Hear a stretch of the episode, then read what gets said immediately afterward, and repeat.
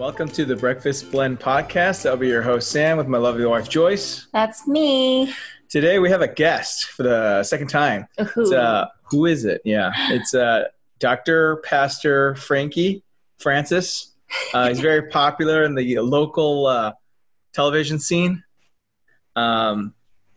He has his MD from University of Illinois. That's right. Is that right? Correct, Sam. That is correct. He's actually pursuing his MDiv, correct? Almost done. Wow. At DeVry University, is that correct?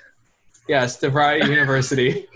DeVry Biblical Seminary. Do you also have a master's? I can't remember. No. That's the other guy. Oh, that's the other doctor.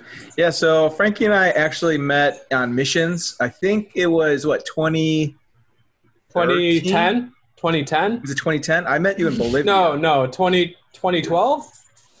One of those years. 2013. And Frankie's been in Illinois, and I've been in Illinois, Georgia, and California, but we always seem to meet up, bachelor parties, weddings, so on. Yeah, Franks, what have you been up to? How's the clinic with COVID? Yeah, where I am, in the rural, I don't want to disclose my location here. Yeah, there's a Walmart there, so. There's one Walmart. There's a few Walmarts. We're getting a Costco soon. Whoa. Oh, that's a big deal. Huge. We'll get a boba ice cream in 10 years. 10 years, yeah. It's so good. I can only dream. Yeah, we have about 900 cases in our county. So I don't know how high that is compared to you guys. Oh, we wish we had 900. Oh yeah, that'd be. Our ICUs are full. Both our hospitals. That'd be a walk in the park. Yeah. How's it affecting your day-to-day clinic stuff? Yeah, we all have to wear masks. In March, April, we transitioned to a lot of telehealth and video visits. Yeah. But seems like it's kind of people are coming back now. Oh, that's good. Yeah. So it actually hasn't changed too much. Mm-hmm. Yeah, I think being in a rural area is perfect right now. It's cheap. You're already going to be isolated. It's a simple life, man. It's a simple life. Yeah. Yeah. So what did you want to talk about? I know you had a couple of things in mind. Anything on your heart? Your Presbyterian heart? We could talk about our experiences in the Asian American church. Sure. We can talk about medicine. Boring. We can talk. We could talk about dating. Lack of dating. Yeah, we could make this a three-parter. It would be a Lord of the Rings trilogy. Yeah. What's it like being single? Yeah. I don't miss dating. I'll tell you that much. What's that movie? Oh, what is it? With Steve Carell, where he doesn't date till he's 40. I think that's, you're referring to Shawshank Redemption. No? No. Great movie though. One of my favorites. Yeah. We could talk about your dating life. Sure. Let's not talk about that. That'll be a wild card. Ladies, he's single still. So hit me up. That'll be a Valentine's Day edition of the podcast. In Bolivia, I convinced the entire missions team that Frank was very rich, even though I think you were still in med school or just about to finish. And we referred to him as Frank the Bank, and I would just leave these chants so he would buy people ice cream and stuff or snacks. Those are good times. Yeah. Oh, man. It went like this, Frank the Bank, and everyone would just start saying it. And he's like, no, I'm not rich, guys. I'm barely a doctor. Yeah. No comment there. So what's your I know you've been doing this MDiv. So what – actually, I've never asked you. Why did you pursue your seminary degree? Yeah, that's a great question, Sam. When I was in college, I was praying and felt God. I think it was my sophomore year or junior year. Probably my junior year. I felt God nudging me or asking me if I would be willing to do ministry. And at that time I was like, sorry, man, gonna be a doctor. So, yeah, I kind of pursued medicine for a while, but I just couldn't escape this conviction. So I started taking some part-time classes online, and 4 years later, I'm done with my MDiv. Oh, you're done. I'm done in about 4 weeks. Yeah. Wow. Yeah. That's exciting. What am I going to do with it? I'm not sure. It's a great question. You could write a book. Yeah. But I've talked to a lot of people with MDivs, like friends of ours, mutual friends of ours, and a lot of them don't even know. Towards the end of seminary, a lot of people don't know what they want to do, you know. Mm-hmm. Sure. And some people go into counseling. Some people go into a different career. Yeah. It seems to be in like an Asian American setting, you know, they'll do some sort of youth ministry. And then after that, you know, it kind of changes like dramatically. Like you could go into something completely different, like, yeah, like counseling, or you go into the traditional route where, I don't know, you go to a young adult church or then become a senior. And I don't know if that's the end goal. Yeah. Sure. Yeah. So I really have no idea how it's going to play out, but it's exciting. Mm-hmm. Yeah. So what were your thoughts on church lately? Well, what do you mean? That's like such a broad question. Asian American church, where it's been, the transition we're going through in this generation. Yeah. Where did you go to church growing up, Sam or Joyce? Where did Joyce go? I can't remember. Me? Yeah. I pretty much grew up in a lot of different Korean American churches. Yeah, all the way up until college. And then college was the first time I went to like a multi-ethnic church. Yeah, Korean American until I came to California. Then I went to the same church Joyce did in college. Yeah, I mean, same thing for me. Growing up, Korean American church in the Chicagoland area. Actually, multiple Korean American churches, because my parents moved around a little bit. Mm-hmm. Same. Due to various factors, I'm sure. Yeah, I mean, and then in college, another Korean American church. I mean, multi-ethnic, but Asian American church. Yeah. And I've kind of been here for a while. Mm. Where do you think it's headed, and where do you think you're headed in light of that?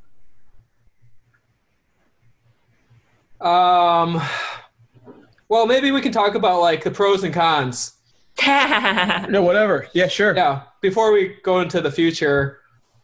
Yeah, I think the pros of the Korean American church or the Asian American church is, number one, they highly emphasize like prayer.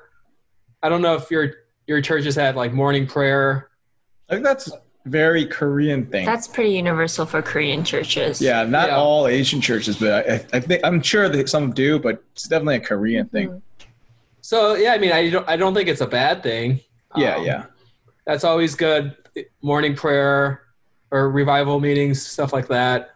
Like learning how to sacrifice. That's another thing, and I think just kind of the family like atmosphere that they try to promote, because it's almost more than like just a church, you know. It's like kind of becomes like a family in one sense. Yeah, especially in like 1970s, 80s, early 90s, America. I mean, that's your social group, your church. Oh yeah, definitely. Especially if you're Asian or immigrant that just moved from, you know, the motherland. Yeah, so I think those are all biblical things that are that are very good. Uh-huh. Mm-hmm. I think but yeah, I guess some weaknesses. I mean, obviously we're seeing it now. Uh-huh. It's Asian Americans are a little bit more reserved. So we try not to get into conflict. And that translates into kind of like the silent model minority type of person. So we're good at, it's called is it pietism? We're good at praying and sacrificing and like kind of helping each other in the community, but in our little church community. But how good are we at, you know, reaching out and caring about issues outside of our local church community? Sure, mm-hmm, absolutely. Mm-hmm. Such as like the BLM movement right now, you know. Right. Yeah, I feel like it's these people, a lot of like pastors that had it wasn't really important to them, but because it's in like the forefront of our, you know, social consciousness in America, they feel like they have to say something. And what they have to say is either not very important or there's not much. Is there a dog in the back? Yeah, man. AKA my dog. Replacement girlfriend. Come here. Yeah. Man, that dog's old, isn't it? Dude, just let him be, man. Oh, it's a guy? Yeah. Oh. Scrappy. Scrappy, right? Scrappy, yeah. Come here, Scrappy. What were we talking about? Well, basically... yeah, go ahead. Yeah, basically Frankie's point is, I think a lot of us have experienced this growing up in the Korean American church. And for those of you who are listening and have never been a part of this kind of community before, as much as like Koreans are great at creating like a sense of community and like family, and there's a lot of intimacy within that group, I think we also struggle with being a bubble and almost to our own detriment. I would say actually to our own detriment, because we never really get to experience different like what different examples of missions looks like, or like, you know, prayer or worship and worship culture. So it can be very limiting, and it can be very like cookie cutter, and like it has to look only this way, or it can only look this way. I would say that would be a disadvantage.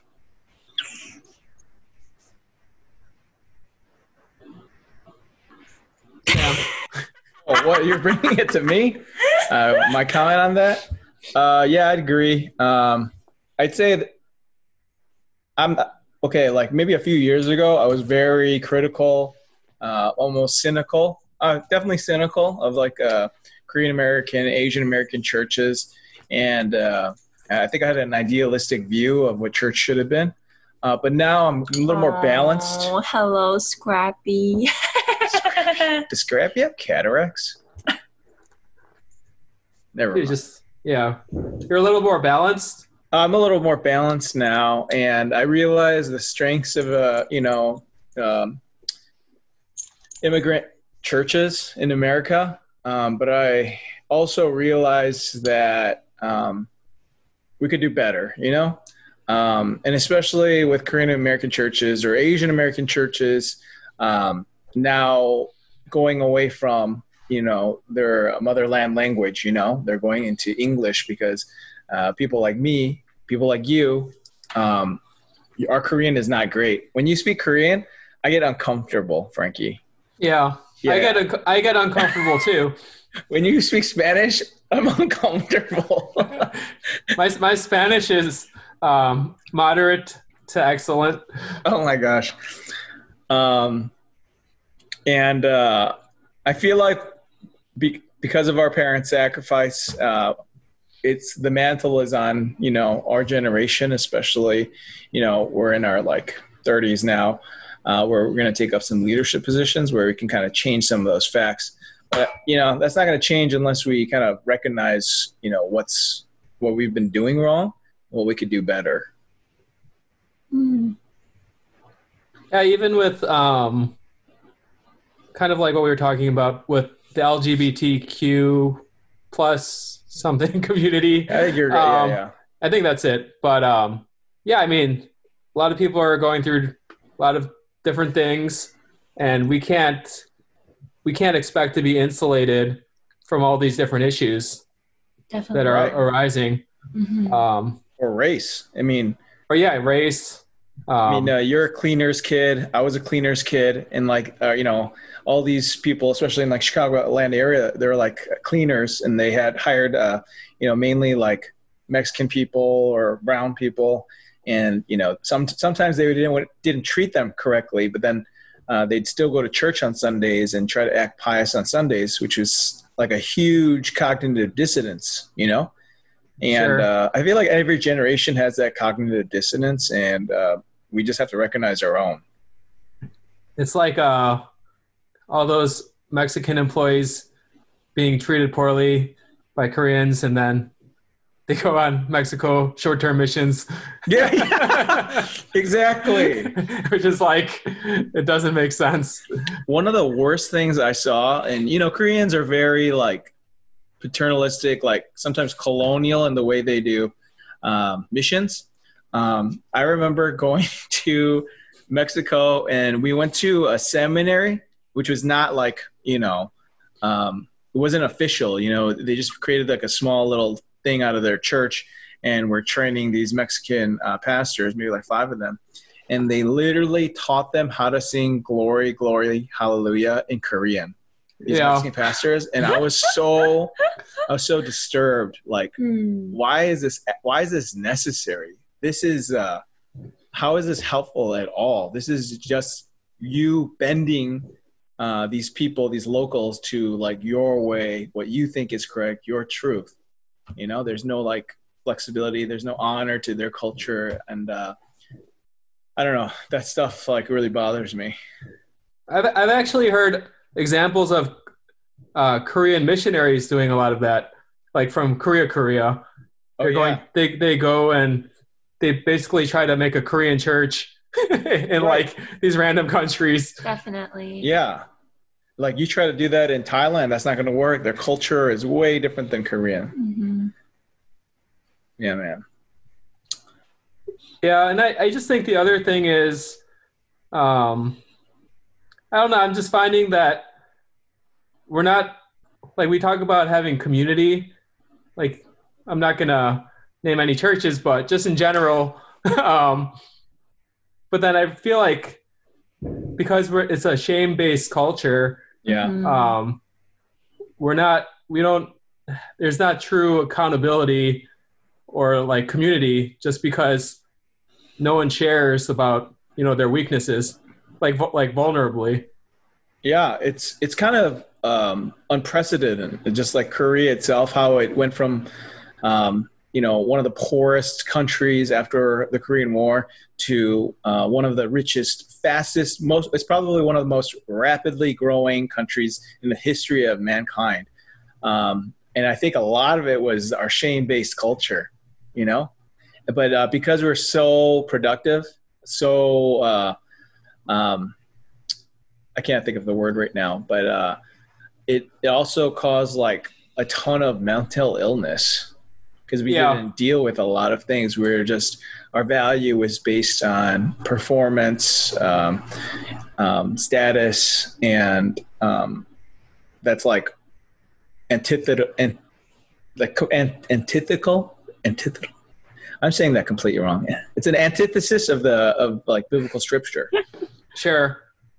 Because your identities should not be wrapped in what you do or even, who you are.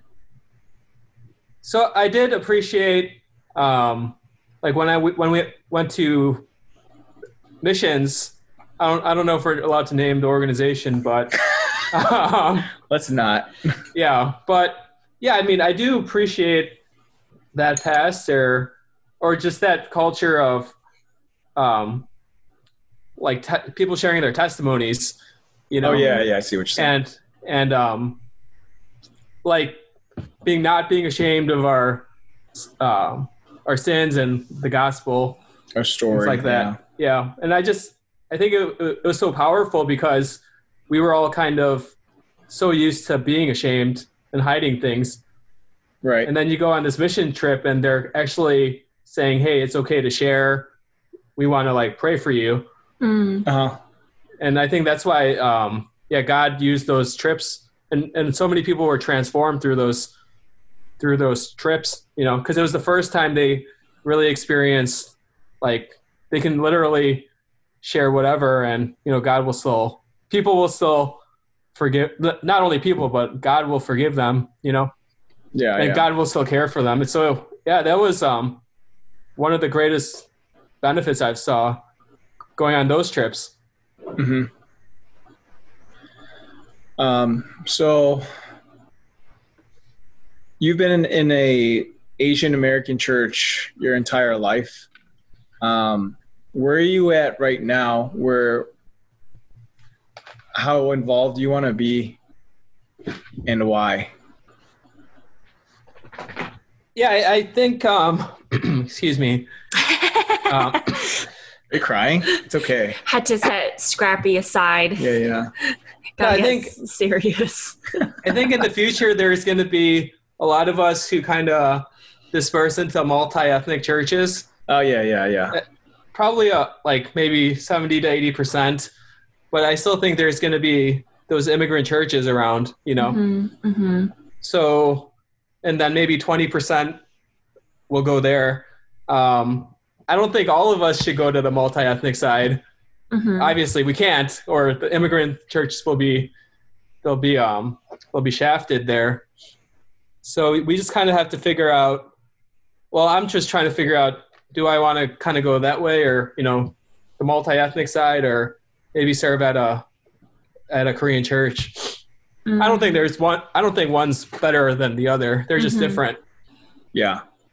Yeah, I agree. I think at one point in my life, I was completely for multi-ethnic. I thought that was the only way. But as I've gotten older, I'm a perfect me character. And we could go into that later. But just like my black and white view of the world is like, it's right or wrong. But now I feel like I'm a little more balanced and nuanced. And now I see that, there is a role for immigrant churches, especially. They're dying out for sure, but there's definitely a role for them. And there's also a role for, just like a monocultural church, like a Korean church or a Chinese church or a Vietnamese church. But then there's also a strong role for multi-ethnic churches. I wouldn't say it's like the best, in terms of Christian moralism, or it's like the right thing to do, you know. But I would say that, especially for us personally, we prefer to be at a church that has people aren't exactly like us for different reasons. I mean, do you have a specific reason why you went to our church right now? Joyce? Oh, I almost said the name by accident. I think you can. Oh, well, I thought we agreed no names. I definitely deliberately chose to attend this church because it was not a Korean American church. I think maybe in high school I started realizing like how much of our spirituality was really influenced by Korean culture. And in an unhealthy way. I think it definitely painted like an incomplete picture of who God was and his character. And then also how that tended to trickle down and influence like church culture. And I saw that manifest in like really unhealthy ways. So, I think I was just like really curious too. And I knew like, you know, like I didn't want to stay in this bubble. I didn't want to stay insulated. And there's so much that I didn't know. And when it came to like being a part of the church, capital C church, I felt like there were a lot of things that in the Korean American church we just never talked about. So I never really was able to form like, you know, I guess like my own beliefs on certain issues. And so that's why I chose New Song. Oh, I said. Sorry. We can censor that. Bleep, bleep. Bleep, bleep, bleep. Like, oh my gosh, I just blurted it out by accident. Yeah, you guys definitely have a different church from when I visited. I think I just was looking for something different, because I knew, like, you know, like what was being taught to me was very narrow. Like, it was very limited. And I think, like, when you meet people in college and you meet people from different backgrounds and you see the kind of, like, views that they come in with and perspectives that they have, and you're like, oh, like, I think I resonate a lot with, like, what you're saying. It just gets you curious to, like, understand more, and you have to go out there to find it. Yeah, definitely. That was very, very seven. That was a very seven-like thing to say. I have no idea what those number references mean. It's the Enneagram. Yeah, I don't know what that is. Is that like a Greek term? Enneagram? I actually don't know. I don't know. You would know. You studied Greek. I'm the heart. I only know about heart motives. Yeah. But not Enneagrams. Yeah, Enneagram is like... They're both seven, super helpful. Seven's a good number, though. It's like the perfect number in the Bible. Oh. Thanks, Rabbi. That's Appreciate that. That was 4 years of seminary education. Seven's a good number. I think Jeremy Lin wears seven. $40,000 worth of tuition for that. Yeah, man. Highly recommend it, though. That's a good one to look into. It's we can talk about that, but it is interesting because I feel like I'm a little more conservative than you guys in general. Mm-hmm. I don't know. I may be wrong, and I know we joke about it all the time, but like I come from like. In just in terms of my like theological perspective, I guess I come from like a reformed, like I don't know, reformed theological 5-point Calvinist. Yeah, like John Piper.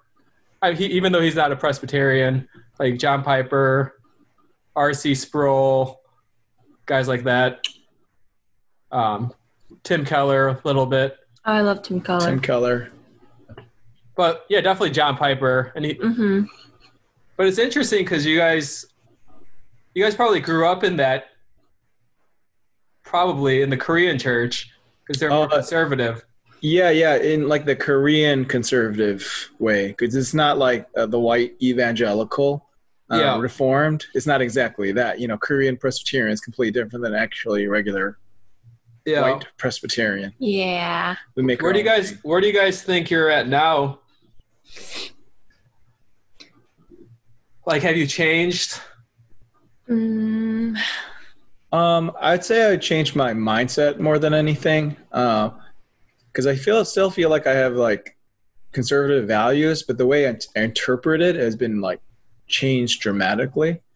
So, like, how do I apply biblical principles? Because those are like, how do I apply them in? How do I like detach them from like our own culture that we grew up with, or even white American evangelicals? How do I detach that? And someone, everything that you read, what like 95% of what you've read in seminary was created by a white guy's perspective on it. Yeah, I mean, there's definitely more like South, African writers or Asian writers or whatever, but our worldview or even how we interpret the Bible has been like very strongly shaped in the past several hundred years. A lot of it was cultural. So how do we detach from that a little bit and go like to like the basics of the Bible? Sure. Yeah, it's kind of a difficult question. Yeah, that's a really interesting thought, and that's probably why I gravitate toward these white evangelical pastors. Yeah, you're a white evangelical old man in your heart. I'm basically a white evangelical, and I love it. and I embraced it. But yeah, I think I was one other fact. The second fact I learned in seminary was the average Christian these days is just by numbers is really it's like it would be an African person because their church is growing so rapidly. Mm-hmm. Yeah, I would have guessed like Chinese, you know. Yeah, but it's not actually – the center of Christianity has moved, it's called to the global south. Mm. Right. Yeah. So – but yeah, I just feel like America and white evangelicals have such a strong influence still. Right. It's going to take some time for minority voices to kind of rise up.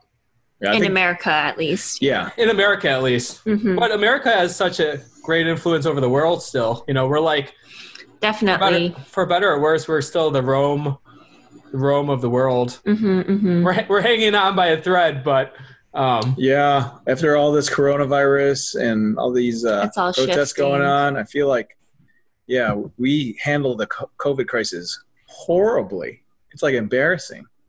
It is embarrassing. it is tough, but that's what happens when you have like such a melting pot of a democracy, you know. You're going to get like a lot of conflicting views and stuff. Yeah, I think it's like the sense of individualism is probably the strongest in the world. Mm-hmm, definitely. That was part of the cause of, you know, COVID spiking and not being under control. For sure. And then I didn't realize, I know we're kind of transitioning here, but yeah, the news is so, I've never felt so uncertain about media and news outlets these days. Like I would watch, I would watch CNN. I usually go to CNN.com because mm-hmm. it's like the shortest web link. But then I'd get confused, and then I go to Fox, and they'd be just bashing. It would literally be the opposite. You know that incident where President Trump like took a photo across the White House. This was like a... Oh, with the Bible? Ago. Yeah. Yeah. So I watched CNN and they were just saying how this is like terrible and why would he move protesters for a photo op? Then I watched Fox and then they were like saying it was such a great... It was like such a courageous act because he was trying to show like how he's supporting the Bible, or I don't know. It was just very confusing. Mm-hmm. Right. Yeah. There's like, it's really hard to be in the middle right now. Cause you're going to get destroyed. You're going to get punched either side, you know? Yeah. I don't really fit in either left or right, but in especially when you're talking about the news, it's really hard to figure out where the truth is. And even with scientists, it's getting confusing. Yeah, like even doctors. I saw this thing where this doctor was super political in like a letter talking about how COVID can be treated. And we should be like preemptively treating with like zinc and azithromycin and what's that malaria hydroxychloroquine, and we should do it for everybody. And this became political, and that we could have controlled COVID way earlier. Yeah. And this guy's an MD, and I just saw this letter online. I don't know if it's true. Mm-hmm. And I'm like, if this is actually true, this guy is like completely off his, you know, where facts is he basing his data from? You know, it's like crazy. Yeah, it's crazy. It really feels like the Hunger Games, like the movie. Like the media is just, I don't know. The media has so much power right now. Yeah, I think so. Like, what are some ways that you stay grounded biblically when all this like? You're getting trash from both sides. Like you get like Breitbart and some junk on the right side that's like completely wrong, and then on the left side you see stuff equally like taken out of context, or mm-hmm. The data is not interpreted. Data is interpreted favorable to them. Mm-hmm. Like, how do you stay grounded? Well, I do think with COVID specifically, it is helpful that people are posting about their own real life experiences, whether on social media, so like on Twitter or Instagram. That does shed some light.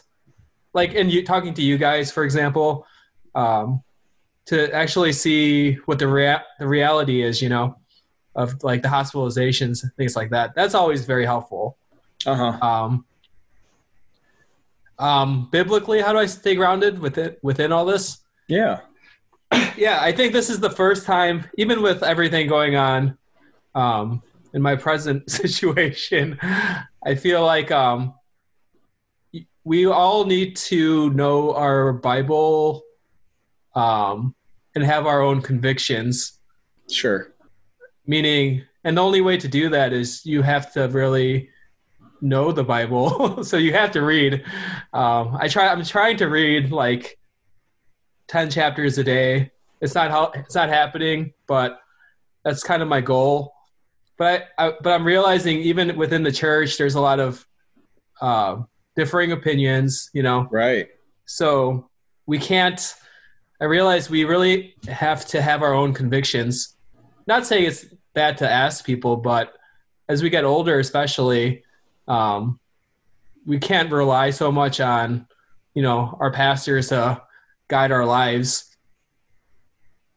And at the end of the day, it's like God's gonna, like, we have to give an account for our lives to God personally. You know, we can't be like, oh, Pastor Bill or whatever told me this. Like, that's not gonna fly. So we really have to, you know, seek out wisdom through the Bible, through prayer, through counsel, but really come to our own conclusions. It sucks. It's hard work. It's not easy, mm-hmm. but I think it's good training. I also found that the biggest voices that we hear are not the voices we necessarily need to hear at, you know, present time, specific time, and that leadership, especially in our society, is so much on, you know, snappy, you know, quotes, sound bites, someone who's charismatic, someone who's engaging, but the person who's like maybe a little less so that way, but has very logical points, reason, fact base, thought it out, humility. Those people aren't as put out into our society and we need to hear those kind of voices. So I feel like you just need to be really careful with what you need to filter out what you hear and what you see on either social media or wherever. Yeah, it's a tough time. I've never experienced so much division mm-hmm. outside of the church, within the church, and mm-hmm. society. I just feel like there's a spirit of division. Not to be a little charismatic-y here, but a spirit of division. Whoa. Yeah, whoa. Yeah, did I see gold dust on your Zoom screen? Yeah. You know, so it's like, I don't know if, yeah, Satan may be using that to divide people. It's not good. Yeah. Yeah, gotta be really careful. Mm-hmm. Well, yeah, but like I said, man, I think at least for me personally, we kind of grew up in this age of, oh, there's these pastors or, you know, authorities, and we just kind of like they were our role models. Uh-huh. We would go to them. We'd kind of lean on them for like life advice. Uh huh. But I think we're seeing that we can't do that anymore. Like we kind of have to grow up and really have our own convictions. Oh, absolutely. Because a lot of these topics are not as straightforward as they used to be, you know? Yeah. Right. And we're like a post-fact society. I don't know if it was like that before, but we're just a narrative society. We just believe in narratives. When whatever the facts, you know, we interpret it according to our narrative. So the fact of the matter is, you know, you throw statistics out there, it really, really does not matter. because I just don't trust when people throw out statistics, because I just want to know where their angle is, what their interpretation is. Yeah, it's kind of difficult sifting through all that. Yeah. But on a positive note, you know, God is in control, so we don't need to worry. I don't want to end this. I don't want to end this with hopelessness and gloom.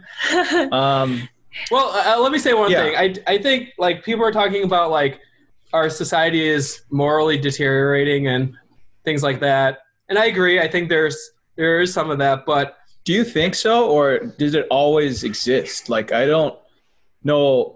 I know people have been talking about how we've changed to, like, a Christian moralism, or just moralism, universal moralism in our society. Like, love is everything and everything is positive, good vibes and that sort of thing. What was the difference, like, you know, 200 years ago and now? Is it just the same thing, different costume? Yeah, I mean, the heart is the same in man. You know, it's always going to be, here's my Reformed theology, but, like, sinful hearts in each of us.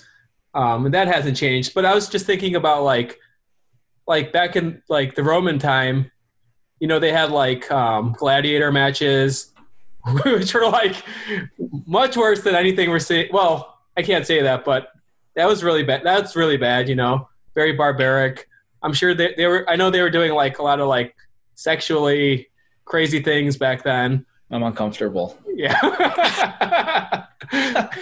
You know, I need earmuffs. But yeah, just crazy stuff back then. I think about, like, even like World War II, like the Holocaust. I'm sure if you lived in Europe, you thought the world was going to end. And oh yeah, for sure. Like, learning more about the Holocaust, it's, like, crazy, like, the things that were done. So, I mean, I'm not saying what's happening now is good, but I do think it's always kind of been there. Right. And it's just cyclical, maybe. Mm-hmm, But it is like changing a lot with technology, especially. Mm-hmm. Globalization, yeah. Globalization. Mm-hmm. There's this, recently listened to this podcast. It was really interesting. The guy mentioned Immanuel Kant, you know, the German philosopher, and he wrote this paper called Perpetual Peace. And he basically states that, you know, basically the globalization or the interconnected societies, economies will actually create this perpetual peace.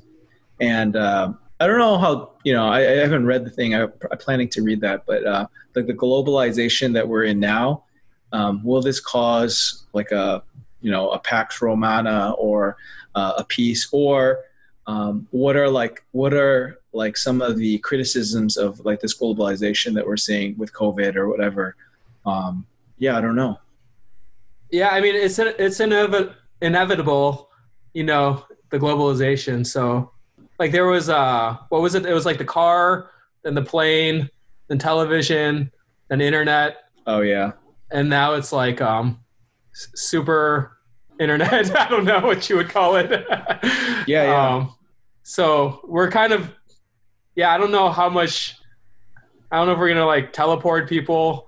That'd be some, it's just getting so crazy. Yeah. Yeah. It's crazy that, like, a virus from China supposedly traveled to America in, like, you know, weeks or maybe even a day, you know. Dude, we were in Thailand when all this was breaking out, and there were so many Chinese tourists wherever we were at. I was actually complaining to Joyce how many Chinese tourists were everywhere. And I would just say, you know, I love personal space, and that's not, like, a thing in other countries, I realized. And they would get in my way, and I would just, like, literally get pissed. It was like like shove, like, old women out of the way when I was, and I'm like, I got problems. No one got hurt, though. No one got hurt. I'm pretty sure we got coronavirus because they're so close to us. It's like, yeah, man. It's I don't know. It's going to be an interesting few years. But I also think there's going to be a bigger divide between the haves and the have-nots. Mm-hmm. That's another thing to consider. Mm. It's like, and I see it already. It's like people think about if you're like struggling financially, for example, that's just one example. And then you just go on social media and you see people like doing all going on vacations and mm-hmm. just buying all these fancy things. Yeah.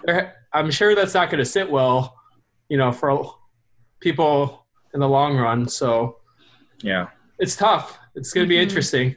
Mm-hmm. Yeah. We have such a huge wealth gap in the country. It's going to get worse. And yeah, I have patients who can't afford like their $5 medication, you know. Mm. It's like, how do we reconcile that? It's tough. Mm-hmm. Yeah. Yeah. What do you think when that happens? Like, I buy them the medication. That's what I do. But, no, I mean, but obviously you can't do that. That's like my, maybe one contribution, but it's tough because you can't, it's not sustainable. Like, yeah.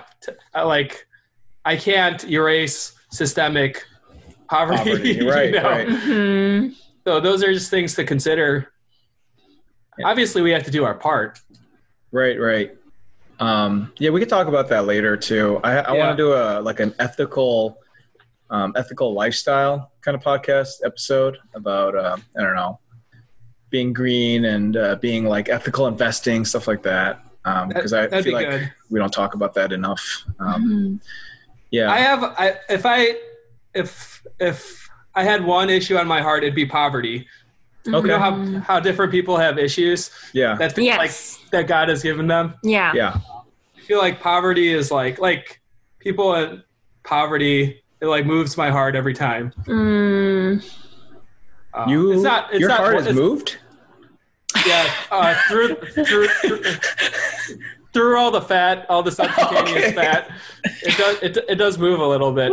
Frankie goes on these yo-yo diets, and it's insane. Sometimes he'll look like a 12-year-old model, supermodel, and then sometimes he looks like he should be on one of those TLC shows.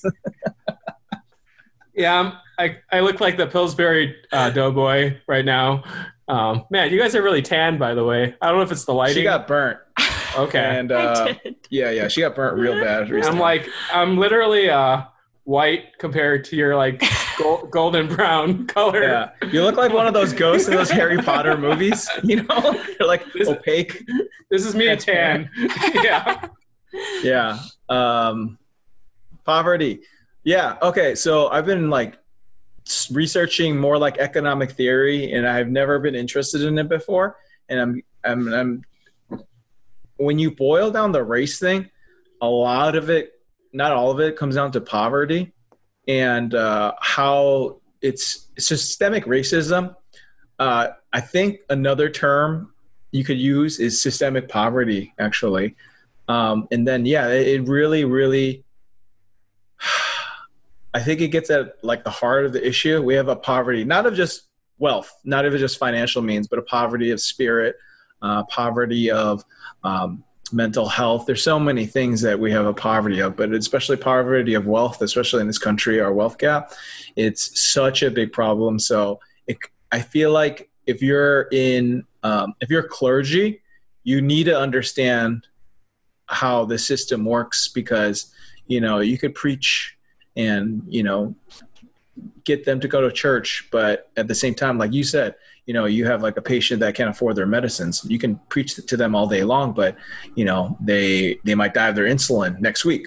And that happens, you know? So how do you reconcile that as like a pastor or, you know, someone who may not be in like, and may not be interested in like global economics, you know? Yeah, I think, what was I going to say? I think this is like a problem in the Asian American church, like the second generation. Uh-huh. I've been at churches where, I mean, there are like a lot of us, a lot of us are not us. I don't want to use the word us, but a lot of people are very successful. And they successful. You're the richest guy I know. Okay. Like they become your rent's $100. Yeah, they become doctors, lawyers, whatever, professionals. Uh-huh. But then even in the second gen Asian American circles, yeah, not everyone's on that path for whatever reason, you know? Mm-hmm, and sure. I've seen that churches like people kind of get squeezed out because they feel kind of like left out, you know, like they can't go on vacations. They can't get these fancy things. And then these people just end up leaving the church. And then these Asian American churches become like, just kind of this like mono successful upper middle class type of people. Mm. And I think that's not good either, you know? No. Like in the suburbs of Chicago, that definitely happens. Mm. You see that with a lot of Asian churches in the East Coast. Ton of them are professionals, first and second gen, and there's definitely like a middle class churches. There has to be a better way we can kind of help build more community, you know. I'm not sure how that's going to be done, but domestically, because all of them are like okay with doing 2 weeks in Haiti. You know, I feel like it's Instagram, it's Insta-worthy. Yeah, but in their own neighborhood, different story. But yeah, I really think that's like the heart of Christ is to really, he does care about the poor and the oppressed, the disadvantaged, marginalized, the marginalized. I mean, he does that's just his heart. Not saying he doesn't care about the rich. But he just has a lot of mercy towards them. I just like the way he does it, how he cares for the poor, because I don't feel like he does it in a way where he's pious or anything like that, or he's better than, although he is, you know, it's kind of weird. He just like loves on them, and that's it. It's like almost in like a vacuum, which is like impossible. But a lot of us will do that and become so pious, we'll commit the same sins of the people that we're like completely against. Sure. Yeah. It's hard to, you got to be balanced though, you know, you got to have piety, but that piety should be like a humble, like love for others. Yeah. It's tough. It's very tough. But I do like your church. I'm not going to name it.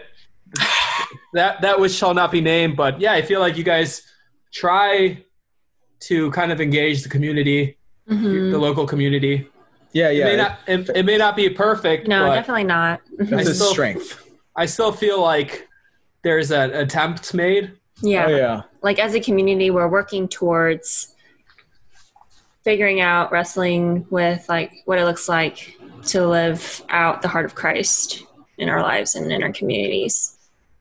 Yeah. And then I will, some of us, the criticism might be, oh, you guys don't know theology or whatever. Mm-hmm.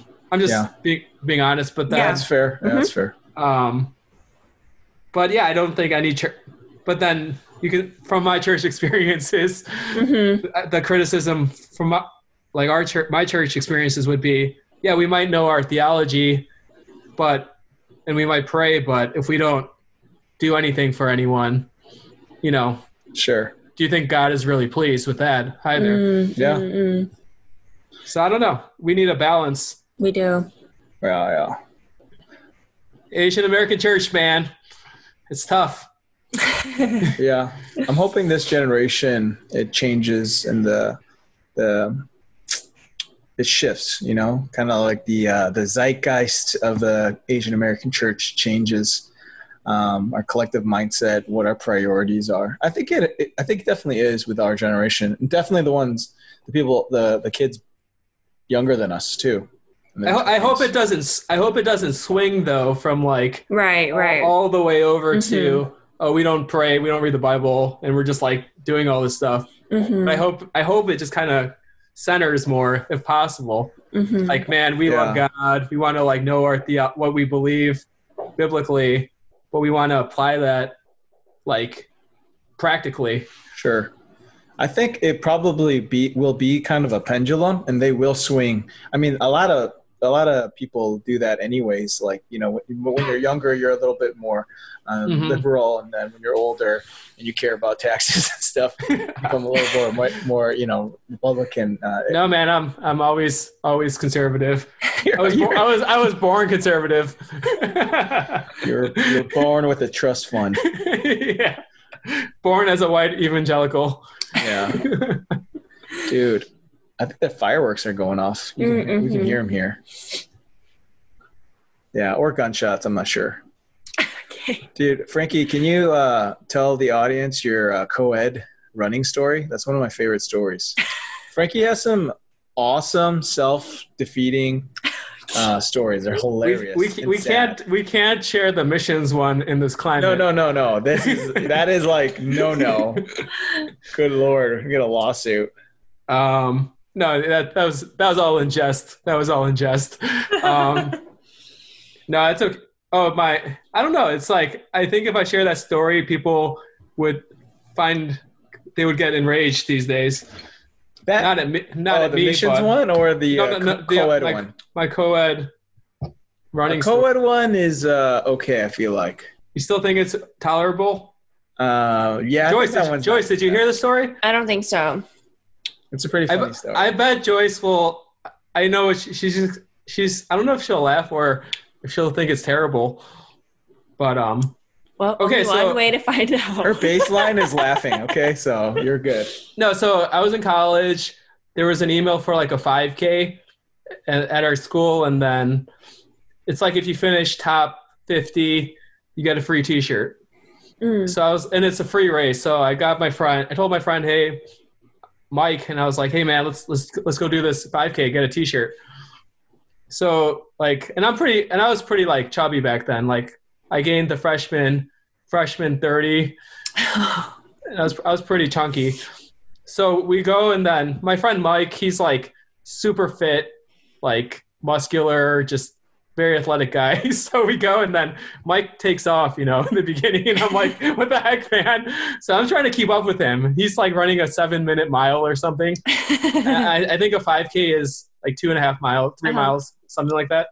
So he's just like, I'm just like sprinting to catch up with him. And it was like, I think it was kind of hot. So I'm like panting. So I'm like, whatever, I'm just going to like take off my shirt, 'cause I was just so hot. And I was like dying, just sprinting. So I never do this. So I've never done this in my life, I think. But I was just like so determined to keep up with him. I took off my shirt, and then I turned the corner.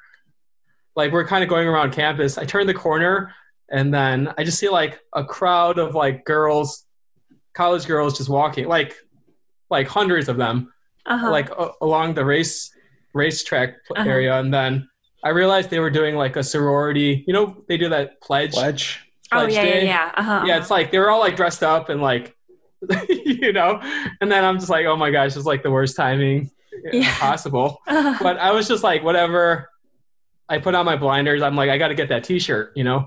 So I'm just like hauling, and then I'm just running past them. But I'm like I said, I'm like very chunky right now. And then I still hear vividly one girl. These are like sorority girls, okay? Typical sorority girls. One girl was just like, what did she say? Yeah, one girl was like, ew, what is that?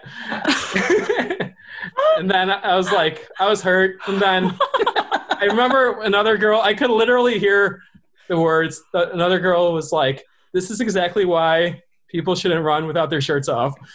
Oh my God. Oh my God. And then I was crying as I was running. And then, but yeah, I got my T-shirt. And then I remember at the end of the race, there was like, I got my T-shirt. Then this like this other girl, this race participant came up and was like, hey, can we like swap shirts? Like I got mine's a large or something. She's like this. And I was like, no, sorry. Oh, yeah. I still have that T-shirt today. So yeah, in the end, you won because you got the shirt. Yeah, man. Sorority girls they're ruthless, man. Oh, man. Yeah. Easies. Nasty. Yeah. I can't believe, yeah, it's some ruthless comments. Yeah, that's a mean girl. But typical mean girl. Yeah, I got my T-shirt. I got some scars on my heart. On my lower left descending artery. Is that my? Yeah, but my LAD. That is such a lame joke. Yeah. I still think my mission story is funnier, but it is. It's inappropriate. It's inappropriate. I agree. Yeah. Not it would have been okay 5 years ago. 10 years, yeah. Joe. Yeah. The times have changed. Yeah. Times have changed. Yeah. Next time we can talk about heart motives, and maybe you guys can educate me on Enneagram. Oh, that'd be fun. Do you know your Enneagram yet? He doesn't know yet. I think I'm like the coolest one. What's the coolest one? There's no such thing. It's the seven. I know I'm not the weirdo one where you try to be an individual. Oh. I heard about that one. You call it the weirdo one. The eccentric one where like people think it's cool to be different. Yeah, I like heart motives is very raw and like primal. I like that. Enneagram, I feel like it's a little more drawn out, a lot more like thought processes behind it, and there's a lot of literature on it too. So yeah, I think both. I think with heart motives, it's helpful. Number one, to understand your own personal emotions, sure, and why you're angry or depressed or happy even. But I also think it's so helpful to understand how other people think, and kind of accept that they think differently than you, and that's okay. You know, Frankie did heart motives with me in Bolivia, and halfway he's like, "I'm tired," and he turned over on the bus and just fell asleep while doing heart motives. I still don't think I know what I am. Yeah, what a love me. He literally just turned his jacket over. I'm tired. And goes to sleep. Like, is this guy for real? Dude, I was like, I probably answered like 9 million heart motive questions. That trip. Yeah, but from that trip, I realized almost everyone was a perfect me purpose. Oh, going on missions, of course. Hence, they were on that missions trip. Yeah.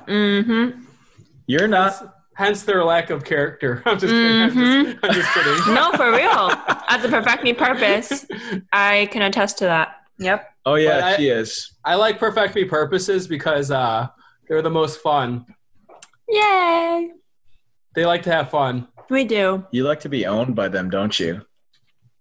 I'm not going to answer that question. Who are your closest friends? What are their heart motives, typically? Perfect me character.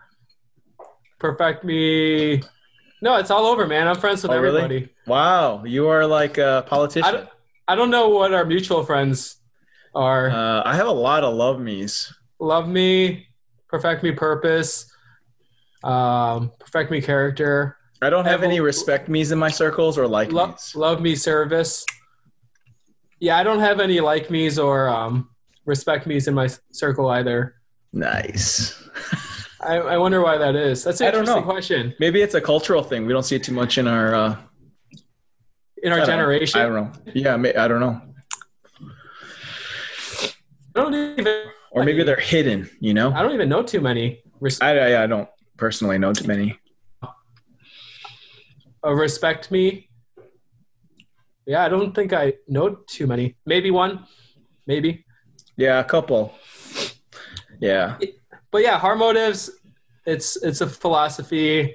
There's no books written really. But it is helpful to think about the concepts, regardless of what you think about it. It was life-changing for me and how I view the world and myself and God. Yeah. It was good. It's a lot of it is semantics, you know. It's just different categories of it's just trying to categorize how to interpret ourselves. Sure. And people. You can call it whatever you want, you know. Right. Yeah. And Enneagrams is probably the same thing. We're just trying to help categorize and organize like human behavior and hard stuff. I mean, I don't know anything about Enneagrams, mm-hmm. but I just know the weird, there's like a weirdo one where they try to be like different.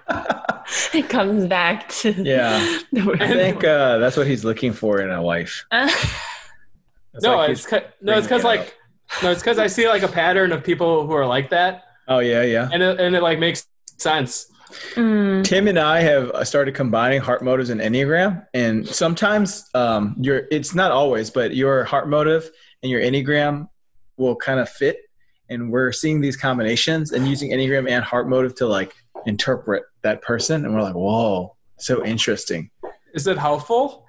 Sometimes, yeah. So if I can't understand why some like a perfect me character, like they're like idealized version of themselves versus their like real self, why that happens and how they function in that, then you throw Enneagram in there and it kind of fills in some of the holes. So I like it. Is there like a peacemaker Enneagram? There is. Yeah, that's probably me. Peacemaker. Mm. What number is that? The 9. Yeah. The Christ-like Enneagram. The one I can see that for you, frankly. Frankie.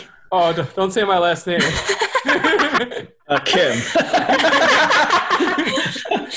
Kim, yes. Yeah, the one who brings peace in the world. No, their peace is very shallow sometimes. That's the problem with 9s. They'll try to keep the peace, but still have a ton of anxiety and unrest in their hearts. So it's actually fake peace. When a 9 learns to like understand and confront well and kind of face their own fears and their own like unrest, it actually leads to more peace. So it actually helps them out.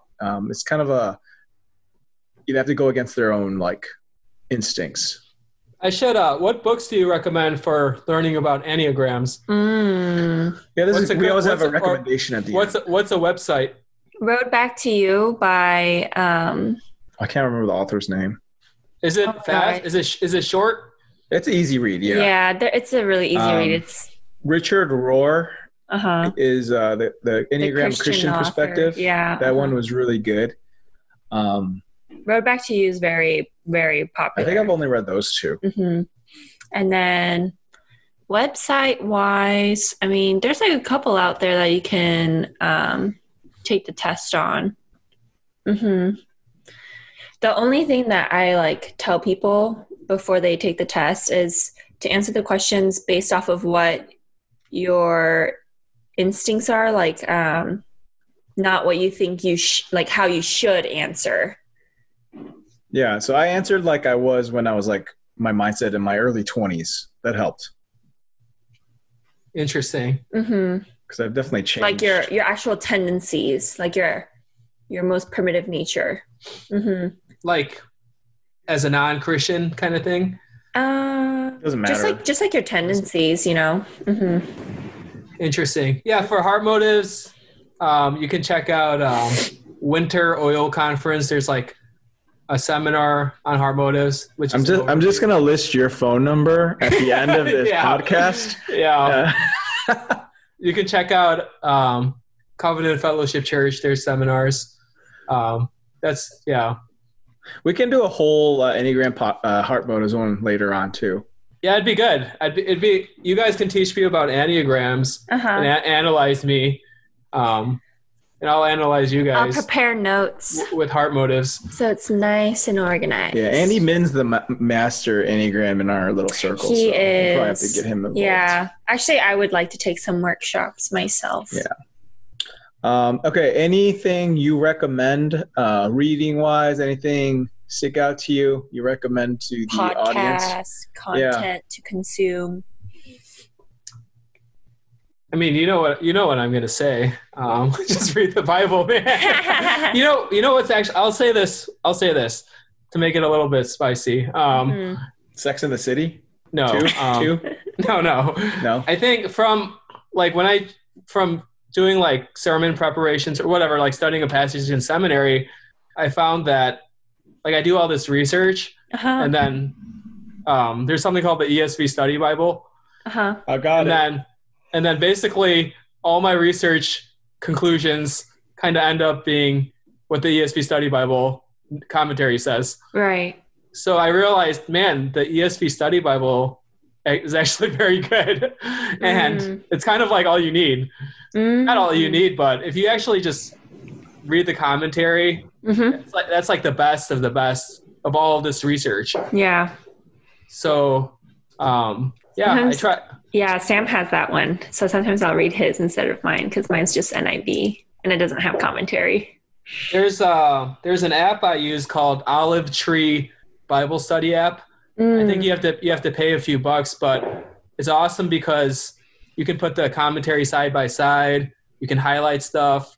You can make the background black, instead of white. That's white. A joke. Yeah, but you can That's make a joke. You can make bookmarks. Thanks, Sam. But yeah, I really recommend the Olive Tree Bible Study app. Okay. You can put it on your phone. Here it is. Yep. And then it syncs to your laptop. Mm-hmm. So there's like commentaries, and it's great. I see the black pages. Yeah, I like the dark template. Mm-hmm. But yeah, I mean, like I said, this is just my bent, but I try to read 10 chapters a day, not because to be better or anything, but just to, I feel like we really need a solid grasp of what the Bible is saying, especially in like when you're hearing all these dissenting voices. Mm-hmm. Yeah.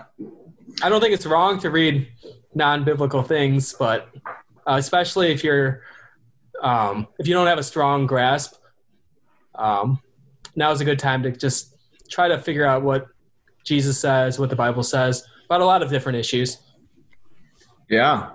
He was pretty radical when it comes to race and poverty, I feel like. Yeah. I think it'll shed light on a lot of those issues rather than relying on, pastors and, famous celebrity pastors or whatever. Or Justin Bieber. You're Justin Bieber. Kanye. Yeah. Yeah, or Kanye. Just a lot of different voices. So it's good to really have our own convictions, Gotcha. And bring something to the table. Well, that's it for the podcast. Tune in next week.